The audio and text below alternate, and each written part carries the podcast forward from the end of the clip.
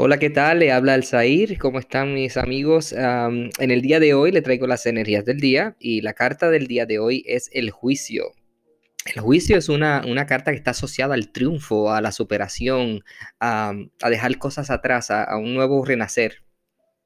Es como superar obstáculos o superar algún pasado o alguna situación que ha sido dolorosa en tu vida. Em, es una carta que trae una, un aire de, de- de esperanza, de, de sosiego, de que es tiempo de levantarnos, es tiempo de que si te sentías derrotado por alguna, por alguna situación o por alguna, alguna mala experiencia que hayas tenido, es un tiempo de levantarte, traer cambios positivos a tu vida. Es un nuevo comienzo que trae energías que, que, puedes, que son necesarias ah, para ti, para que puedas continuar en tu- aquí en este, este viaje que, estás en, el planeta Tierra, ¿no? Ah, es hora de perdonar, es perdonar a, ti como persona, perdonarte a ti por, por haberte restringido de alguna, de alguna forma u otra o de algún pensamiento este, que, que bloqueaba tu progreso.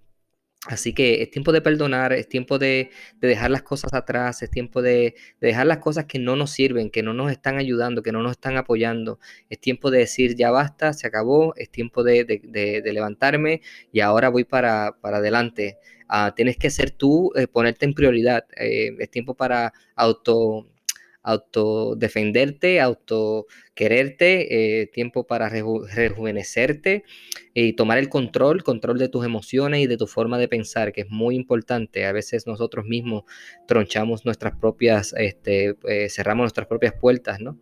Ah, de oportunidades. Así que utiliza esta, esta energía para, para levantarte, para decir, bueno, este es mi tiempo, se acabó todo, ya ah, es tiempo de- de traer algo nuevo y diferente.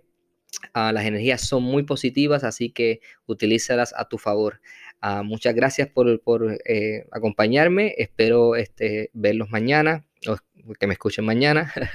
Así que este, pásenla bien. Les envío mucha luz y muchas bendiciones. Hasta luego.